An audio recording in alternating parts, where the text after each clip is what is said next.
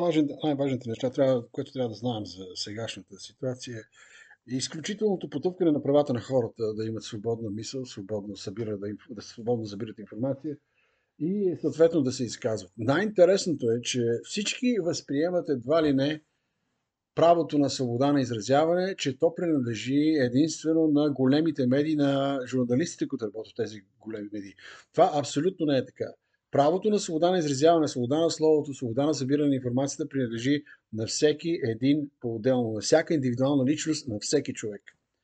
Затова и когато говорим за медии, когато виждаме техния огромен, ам, така да се каже, октоподовски ам, контрол над а, информацията, която да получаваме и на а, съответните държавни органи, в случая говорим за съвет за електронни медии, които контрол... би трябвало да а, подпомагат, съгласно закон за радио и телевизията, свободата на изразяване, свободната информация, член 11, на практика правят точно обратното. Те се стремят да направят всичко възможно, така че да има една единствена теза, която теза да обслужва основния наратив. Наратив, т.е. наратив от английски е така привнесено малко в българския парланс и означава разказ, означава говорене, т.е. една друга, една подобна вносна фраза е опорки, опорни точки, talking points и so forth. Така че тук говорим за един начин, по който медията всъщност не се явява елемент на свободното общество, медията, голямата, платената, купената, организираната, лъскавата медия се явява елемент на тоталитарното общество, на авторитарното общество.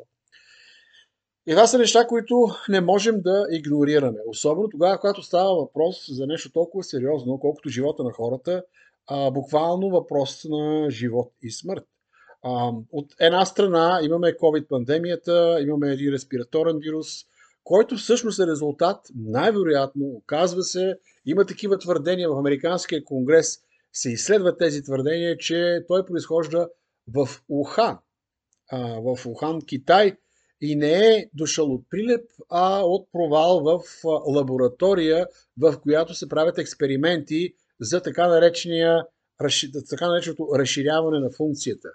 Разширяване на функцията на вируса, което на английски сенатор Ранд Пол е този, който въведе този термин, направи го публичен. И на английски той звучи така gain of function, т.е. печелене на функция. И когато говорим за един евентуално респираторен вирус, който произхожда от военна лаборатория и която според ам, въпросите, които сенатор Пол а, задава на главния, така, така да го наречем с наши думи, главния здравен държавен инспектор на Съединените щати, Антони Фаучи, с а, заплата половин милион долара на година, държавен служител, забележете, това, което можем всъщност да установим, че всъщност от тези въпроси, че тъй като в Америка той е бил на ръба на закона с тези проучвания, Фаучи и съответно изследователската група, компания, която а, той търси да финансира, премества, реално премества тези проучвания в Китай, в тази китайска лаборатория. Там, където всъщност става така наречения, така предполагания гаф с а, излизането на този вирус от контрол и започването на пандемията. Историята около започването на тази пандемия е много неясен, но да речем не можем да изключим възможността и тя е много висока, затова че става дума за а, огромен процент възможност това да е вирус разработен в лаборатория. И моят въпрос веднага е, кой разработва вирус в лаборатория с цел разширяване на функцията? Кой разработва? Защо тези хора а, просто не си живеят живота или си ходят вкъщи при семействата, да ходят на църква, да се трудят и да се радват на това, че Бог им е дал живот. Какво правят те в лаборатории с маски и да ръчкат ам, естеството на нещата, така че да спечели някакъв вирус, да спечели някаква функция. Каква функция ще спечели той? Единствената функция, която ще спечели е да убива хора. Или най-малкото да ги разболява. Това е спечелената, това е разширяването на функцията. Това е биооръжието. И в един момент всички народи, хората се явяват а, до голяма степен арестувани от една ам, пандемия, от една заплаха за здравето на много хора, поради това, че някой прави биохимич, биологични оръжия. Тоест проблемто, проблема не е само съществуването на вирус. Проблема е съществуването на зло у човека. И липсата, и в момента, това, това което се коментира в момента, а, по отношение на мерки, по отношение на зелен сертификат и други дискриминационни мерки, по отношение на слагане на маски, по отношение на взаимоотношения между страните, право на пътуване, право на труд, ограничаване на хората, съсипване на економиките и така нататък. Всичко това е резултат от точно наличието на зло. На зло от човека. И както казва Библията, Исус Христос в едно получение се казва Добрият човек вади от доброто си съкровище доброто. Злият човек вади от злото си съкровище злото. Тоест, ние живеем в общество, което дори категориите добро и зло вече са на практика излечени. Ам, някой, който кара с 100 км в час, е доказано. В съда убива журналист, който си чака с колан в колата на червен светофар, а, просто излиза и, и е свободен. Въпреки, че има отежняващи вината обстоятелства, въпреки, че а, има а, ясно така, доказана, според това, което излезе в медиите, употреба на наркотици и си отива свободен. Друг някакъв младеж, другиран насилник,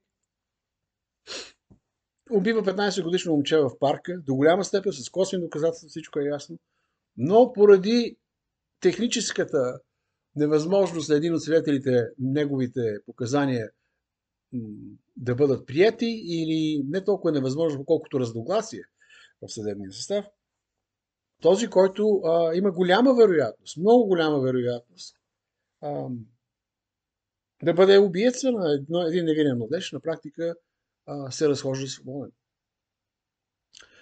Липсата на справедливост, липсата на ясно виждане къде е доброто, къде е злото и подкрепа на доброто е основата на робското тиранично общество.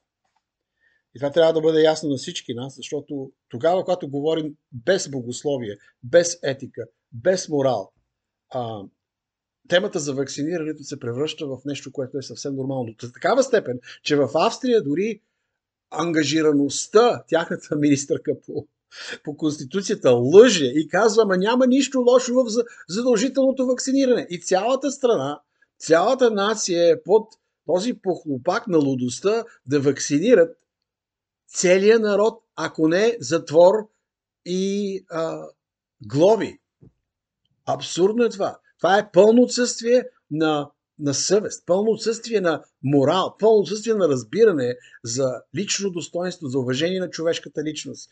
А, и разбира се, какъв е предлога. Това е много привидно, както всички зли хора, които вадят злото си съкровище от злото си сърце, винаги има привидно добро, с което трябва да бъде залъгана, залъгана собствената съвест и да бъдат залъгани всички останали, че всъщност наистина става дума за добро. А то не е добро. И това, което тя казва, че всъщност да, да, правата, правата ще бъдат запазени. Това не е, не е нарушение на правата, но, казва тя, ние трябва да проявим отговорност и солидарност към всички останали. Затова тези, които не са се вакцинирали, трябва да се вакцинират, за да запазят достоинството на всички останали. Що за глупост? Що за глупост? И това е само сегмент, само една част от причините, заради които човечеството, включително нашата страна и страните по света се намират в такова окаяно състояние. Липсата на разпознаване, липсата на съвест за добро и зло, липсата на разпознаване на дадената на Бога съвест и невъзможността да различиш доброто от злото, ляво от дясно, а горчиво от сладко, черно от бяло. Така че когато включим, и разбира се, аз няма да говоря кой отговорен в случая, но когато включим съвестта си, когато включим нуждата си да се обръщаме към Бога за разпознаване на доброто злото, тогава може би ще започнем да усещаме вкуса на свободата и да можем да застанем с ясна и категорична позиция срещу злото. И по този начин цялата истерия около пандемията ще приключи.